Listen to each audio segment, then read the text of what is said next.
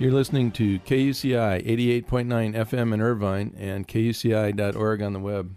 Welcome to Privacy Piracy. I'm Lloyd, I'm the show's engineer, and your host is Mari Frank. Mari's a local attorney and certified information privacy professional. She's the author of several books, including Safeguard Your Identity, From Victim to Victor, and The Complete Idiot's Guide to Recovering from Identity Theft, She's testified many times in Congress and the California legislature on privacy and identity theft issues, and you may have seen her on Dateline 48 Hour, CNN, NBC, ABC, O'Reilly Factor, and many other shows, including her own 90 minute PBS television special, Protecting Yourself in the Information Age. To learn more about this radio show and our great guests, please visit kuci.org slash privacypiracy. Hey, Mari, what's our show about today? Well, our show today is about information security, and I have this wonderful new book sitting right here with me. It's called Information Security and Privacy A Practical Guide for Global Executives, Lawyers, and Technologists. And one of the key lead editor, the authors, and the editor is Thomas J. Shaw. And he is a wonderful attorney coming to us all the way from Tokyo, Japan. And Tom, I have known Tom now for quite a while, and I've just been so excited to have him on my show. He also has another new book that we're going to talk about in a second, but he has so many different expertise. I'm going to just read these off, and he's going to explain to us in a few minutes what all these designations are if you don't know what they all are. Thomas J. Shaw Esquire is an attorney at law. He's a CPA, which everybody knows, certified public accountant. He's a CRISC a CIPP, that's the Certified Information Privacy Professional, a CISM, an ERM, a CFF, a CISA, a CGEIT, a CCSK. So we're going to ask him about that in a few minutes.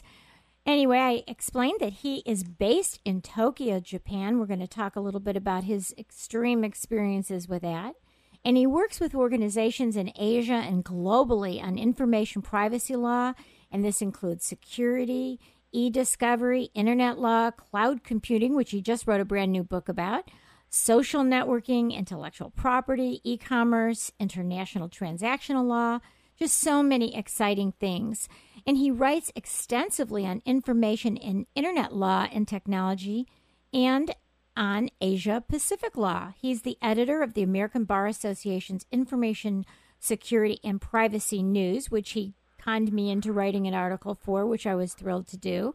And he also is the um, he is the editor of the EDDE journal. He is author of a brand new legal technology book called Cloud Computing for Lawyers and Executives, a global approach. That's coming out right away and he was the lead author and editor of the recently published legal technology book, which I have in front of me, which is wonderful, called Information Security and Privacy A Practical Guide for Global Executives, Lawyers, and Technologists. He has a vast career. His career matches his many licenses and certifications in law, financial audits, risk, privacy information, security, records, forensics, information systems, audit, cloud computing, and so much more. And he has taught it at universities and corporations on leadership and technology in the United States and Asia. And I just am so excited to be able to talk with you, Tom. Thanks for joining us. Thank you for the introduction, Mari. That was uh, that was wonderful. Well, listen, you got to tell us what some of these things are. So I know a CPA. I know a CIPP because I'm one. What is a CISM? CISM is an information security manager. It means you have proficiency in, uh, in dealing with information security. Okay, then you're a CRISC. Well, that one actually, the, the name actually works. It's a C, C risk, so it has a lot to do with, with risk and information security controls. Oh, okay. And ERM? Uh, ERM is uh, Enterprise uh, Records Manager. Okay. The CFF? Uh, CFF is a Certified Financial Forensics, uh, oh. being able to deal with financial statement forensics. Okay. A CISA? that, that's a Certified Information Systems Auditor, being able to audit uh, information systems. Okay. A CGEIT? Uh, that that's to do with governance of, of information technology, enterprise information technology. Okay, a CCSK. CCSK is a cloud computing uh, security uh, knowledge uh, certification. So it means you understand cloud computing and the, all the security aspects involved in it. Tom, how did you get to be such a techie and get to know uh, be all these incredibly expert people all in one one person?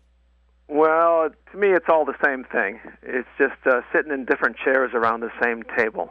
Uh, the, the table, if you want to think of it as, as being information, there's a lot of ways to look at it and use it, um, be it from law, be it from audit, be it from IT, security, privacy.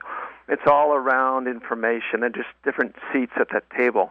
So I've just moved around and sat in the different seats around the table during my, my long career in, uh, in information. So, Tom, how did you get started in that, though? What was the thing that led you into information security and privacy? Well, you know, I, I kind of started out uh, years ago in uh, in audit, um, and from there you're dealing with information, financial information. Uh, that led in, into information uh, technology and all the different uh, aspects of that, which include information security, privacy, and law itself. So I've just gone along this continuum to me, uh, always looking back that we're dealing with information, either per, you know consumers' information, organizations' information, and we're trying to decide. You know, if, if you look at information, it, it has a lifetime, and in that lifetime, it's created, it's collected, it's used, it's protected, it's backed up, it's audited, and then it's finally deleted. So I've kind of gone through the whole lifetime of, of information and, and sat at all those different chairs along that cycle. Well, speaking about sitting in different chairs, I know I have to ask you this because I know you and I have talked about this before. You are living in Japan, and Japan has experienced such a, a, a turmoil with the earthquakes, the myriad earthquakes that, and the aftershocks, and the tsunami. And how has that been for you? Uh, it's been it's been a very trying time uh, to to be here. Um, we uh, have had uh, to live through many things that most people don't get to experience. Uh, it wasn't a one day event for us. Uh, we have our, our 311 now, maybe similar to the, the 9 11 experience happened yeah. in the U.S. Yes. And on 311, on March 11th here, we had the earthquake and tsunami, which eventually killed over 20,000 people. Mm. But then we've had the, the after effects uh, of the, the radiation exposure, which has been going on for several months. That's been very difficult because uh, radiation is something that uh, is unseen and the, effects uh, come long, over, over a long period of time. And so no one knows exactly the effects of what happened. Um, but today, life is slowly getting back to normal here. I live in Tokyo, which is about um, 150 miles south of where this all took place. So uh, we're spared some of the uh, effects of it but there still are things. There's still shortages in stores. There's still power shortages. There's still things going on. The business world is slowly coming back to life here, and the social life is slowly getting back. But it's not the same as it was before. Mm-hmm. It'll take many years.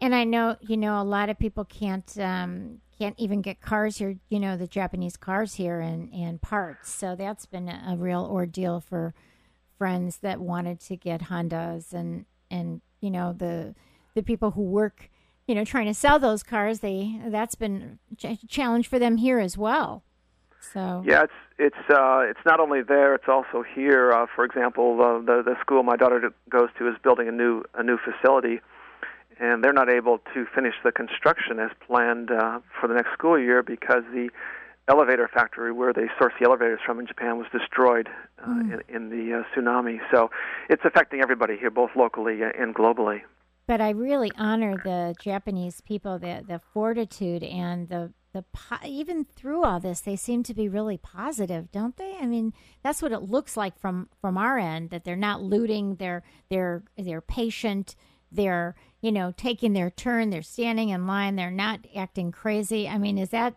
just my impression, or is that really what's happening? Uh, Japanese has some uh, some traditions of, uh, of, gaman, which uh, basically means patience, and uh, and then uh, gambaru, which means we'll try our best. And so they've been very patient through this whole thing, um, and now they're trying their best to uh, to make things better.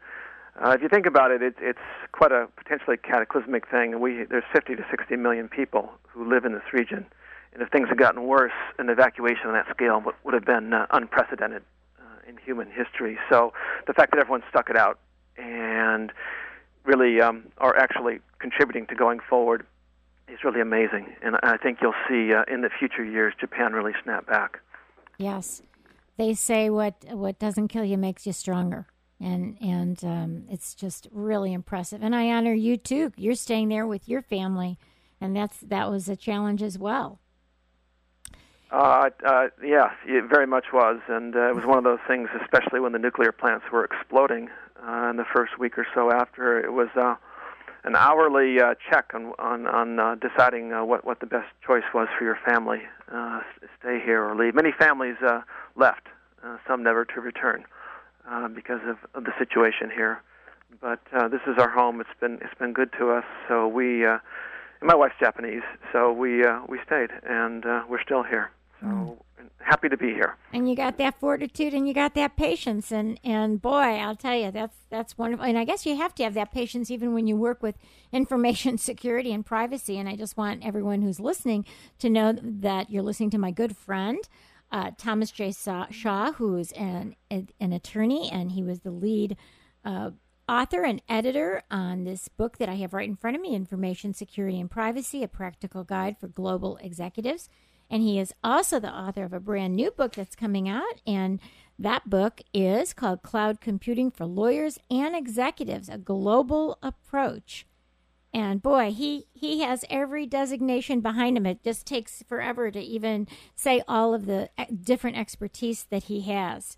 So we're thrilled that you're with us.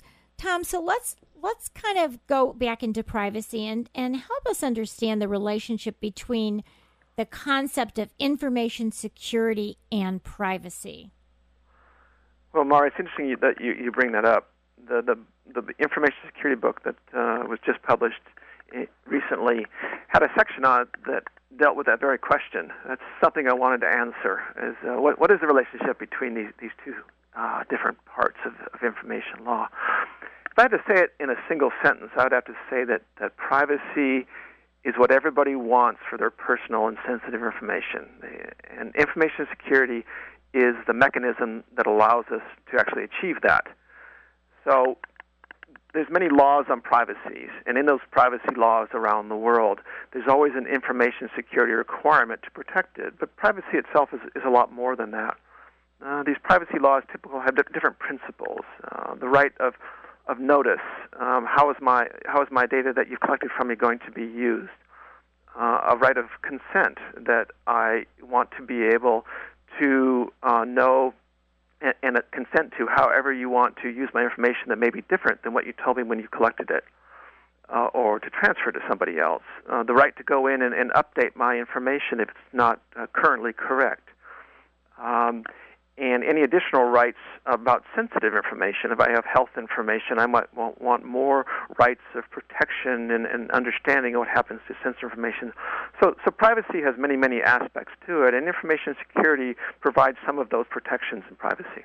Right, and there's that old adage: you can have uh, you can have security without privacy, but you can't have privacy without security. Exactly. So you know you can you can lock up the stuff um, but it might not, you, you know, you might have collected too much or more than you needed. so there's that issue. But if you are if you're looking for privacy and you don't protect it and you don't lock it up from from people who shouldn't have access, then you know you got a problem. So you have to really they really go together hand in hand, don't they? Well, and and as we've seen um, in in so many recent headlines. I mean, a, a, week or a month doesn't go by where there's not a big uh, data breach announcement. Um, you know, this year has involved many, uh, several Japanese uh, corporations. Uh, you know, Honda was involved in a data breach. Uh, Sony was involved in a, in a big data breach. Oh, huge one! And yeah, just just huge uh, number of potentially affected consumers. And so, you know, that's the, the privacy is a people wanted their information to, to be private and their rights of privacy, and information security is supposed to protect that for them. Right. So this this great book, which I I really think has fantastic articles in it, How, how do you see this for book uh, this book um, addressing a need for increased education and awareness regarding information privacy and security issues? Um, well, there's there's several things in, in, in messages that I'm trying to get across in, in, in raising awareness in this, and a lot of it are in in the in the cover in the title itself. Um, it's it's a it's a practical guide, so it's something that's very useful to help people actually do their job. Now, who am I talking to? I'm talking to global executives, lawyers, and technologists. Well, that's kind of a strange mix uh, of people. Um, so what I'm trying to do is raise the awareness in all these different types of groups. So um, technology people who have to do their, their job in protecting information, uh, lawyers who have to understand laws around the world and translate those into actions for businesses, and and then the executives themselves. And the executives have to actually own information security. If it doesn't come from the top and is not a, a commitment that's constantly renewed by the organization, then information security doesn't work. It can't be something we just pass down, but we don't do as the leaders. We as the leaders have to do this as well. So one of the things I did in, in the book is I created an, um, summaries for the global executives, what global executives need to know is in front of every chapter. And it takes the highlights and the things that if a global executive isn't going to actually read the whole book, and they might not because there's a lot of technical and legal stuff in the book, they can at least read the summaries in every chapter, in the front of every chapter, and take away these points. So there's trying to be something for, for each person. There's another point in, in the title, and that's that this is global. And what we're seeing uh, more and more in businesses and even individuals uh, as they're dealing with global corporations and as their data goes around the world is they have to have some understanding that hey this isn't just an American issue anymore and there's more things to think about um, out there because it's it is global. So I was trying to get all these ideas across and raise, raise awareness that there is um, more people involved and there is more of a perspective for people to take um, just, than just what's in their own backyard. When you have electronic information, it can go anywhere, and suddenly you have to know about more things than just what's right in front of you. And you know, when you talk about you're you're trying to help uh, global executives, well, we can all be global executives because you know you could be sitting even in your kitchen and you have a small business, but you're selling overseas, so you're a global executive. So it, you know, it, it doesn't have to be a large company like we what we think of these big corporations for you to know, especially if you're going to be transporting sensitive data, right? Exactly. As soon as you're on the internet and you're you're doing e-commerce of some kind, you potentially have a global audience, and your consumers are everywhere. Well, those consumers may be protected by their own laws from wherever they are, which is somewhere different than you. You want to drive more sales you know you're happy to sell to anybody anywhere when you have your your business uh, and you'll ship your products anywhere they are. So you have to have some understanding about what what the implications of what you do in selling to people across the world. So every pretty much every every business has this potential. Um, there, there's another aspect and we talk more about the cloud computing book that even would affect companies who don't sell uh, uh, on a way that would be outside their local market. There's other potential impacts as well. Right right I have to ask you about uh, Tokyo and, and basically uh, Japan. How is privacy viewed differently or the same as we view it here? I mean, do they have a privacy commissioner? We don't even have a privacy commissioner. how, how is it different? Well, in you know, I've, I've written a number of articles on, on global privacy and in Chris's book and looked at privacy laws around the world. Um, there's different views based on different cultures of, of what privacy means, and um, whereas in, in Japan they do have a they do have a uh, data protection law, comprehensive data protection law.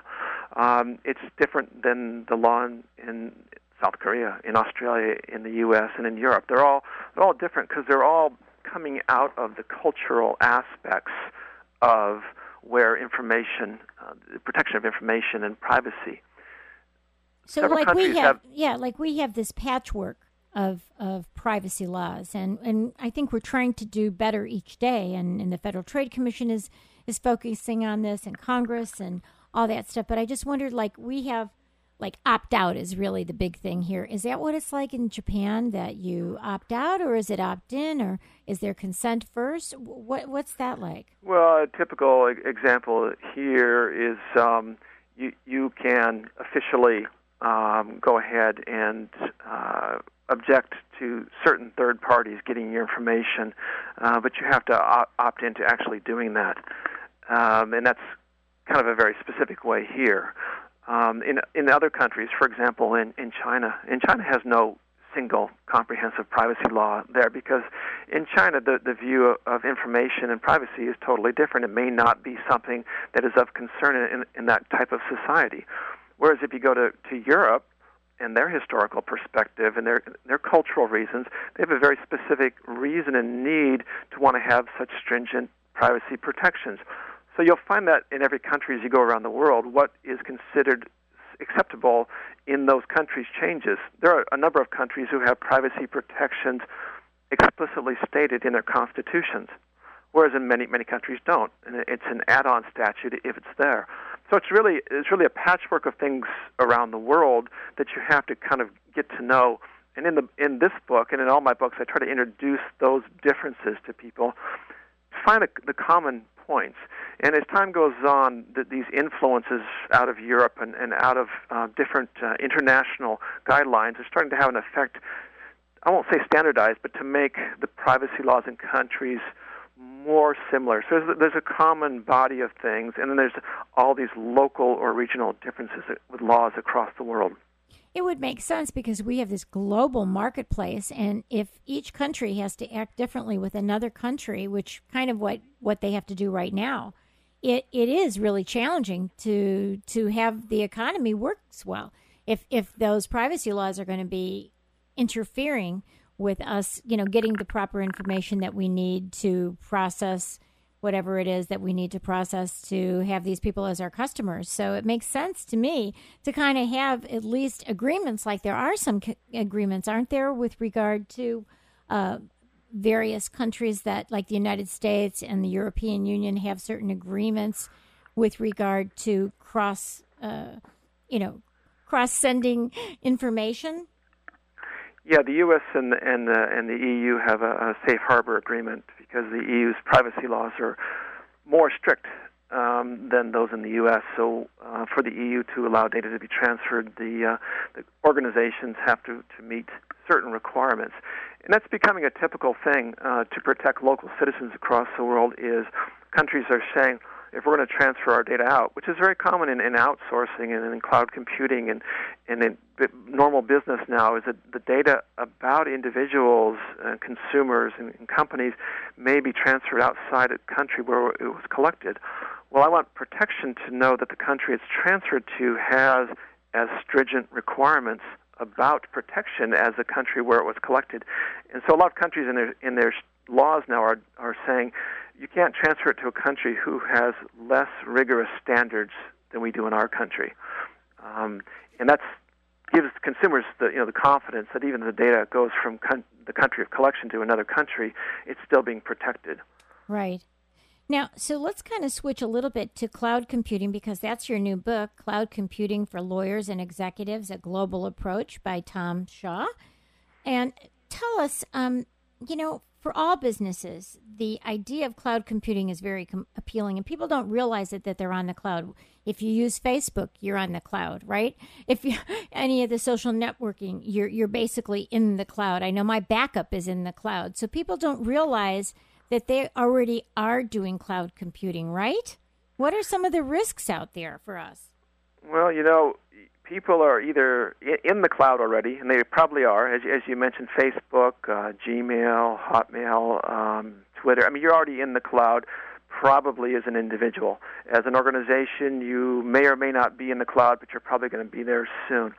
Um, and if you're not if you're not there right now, there's a lot of things you should consider about it. I mean, the the benefits of cloud computing are are significant. And in my this new book, it it uh, starts off by by showing what the benefits are and the fact that IT is actually moving to something that's going to be a utility, very similar to how you get electricity or how you get water. It's going to be plug in and go, and here's your bill every month, and that's it. And that's the direction it's going in. So there's a lot of benefits. Uh, but the, at the same time, there are a lot of risks. There's legal risks, there's technology risks, there's business risk, litigation risk, compliance risk that are going out on for businesses out there as they go into the cloud. But businesses are, are, are going to need to, to first think about what do they want to put into the cloud. and that's things like any, any commodity kind of processing, any, any any IT work or programs that you have that doesn't differentiate your business. It's something everybody does. Your payroll processing, your accounting, your your in, inventory ordering, all these things that may not differentiate what you do between you and your customers are things you could put into the cloud. Any kind of seasonal spikes you might have, program testing, all these things are things that you could easily put into the cloud. Um, one, but knowing what you put in the cloud is, is the first thing because um, you understand the risk of what's there. You don't want to put your trade secrets into the cloud. That would probably be a little, little too risky at this, this time. Um, but then you need to be able to assess the data. You need to assess yourself, saying, "Am I ready to go out and put information into the cloud?" And this new book gives you the ability to assess your own business to say, "Am I ready?" What are the steps I have to go through to be ready to outsource my information to the cloud? And then you have to choose a cloud service provider. Let me and ask you, you wait one one question before you go into the cloud service provider. If you like I back up, right? But I have a lot of things encrypted. Am am I safe if I encrypt before it goes into the cloud?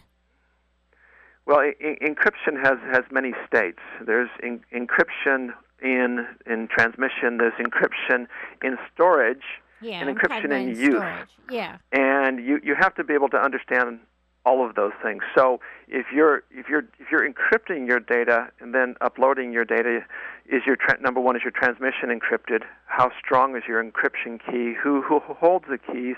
How do you protect them? Yeah. The data when the data is used, is it still encrypted? There's a lot of points along in use when it's not encrypted. When it's being used by an application, it's no longer encrypted. Right. So what's your protection at that point? So purely saying my data is encrypted is a good start. That's a really good start. That's a great idea. Uh, but there's more to it than that. I got to get your book. You have to send me your new book, and we'll have to talk about that too. That one's so new that I don't have it. But yeah, I, I have been scared of the cloud. Actually, let's talk about some of the other risks. So, so the risk of being in the cloud is right now it's it's not secure enough. Is that what you're saying? Well, there's there's a, lot of risk, and and um, you know, like I said, there's you know legal and business and, and technology and compliance. You know, you you have to. You know, information security and privacy is probably the number one issue people think about. Um, and of course, you want to make sure that you're able to comply with all the privacy laws and you're able to protect all of the information, not only from the outside, but from, from the inside as well. So, a lot of these same ideas about information security and privacy uh, apply to the cloud. And they apply not only to the, the cloud service providers that you're wanting to work with, but to the organization who's giving the information to them. But the thing about the cloud is is that it's a little bit different. Is that you're by nature you're able to get resources as you need them. So if you need more processing power, if you need more storage, that can be provided to you basically seamlessly and basically instantaneously. That's the promise of the cloud. Just like you could get more power from your wall outlet and more water if you needed it at your home.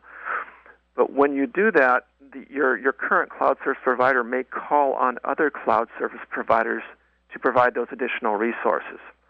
And when they ah. do that, those cloud service providers may be located in other countries. They may not be ah. someone you have an agreement with. Well, how are you protected against the actions of those cloud service providers and the data in under those laws in those countries?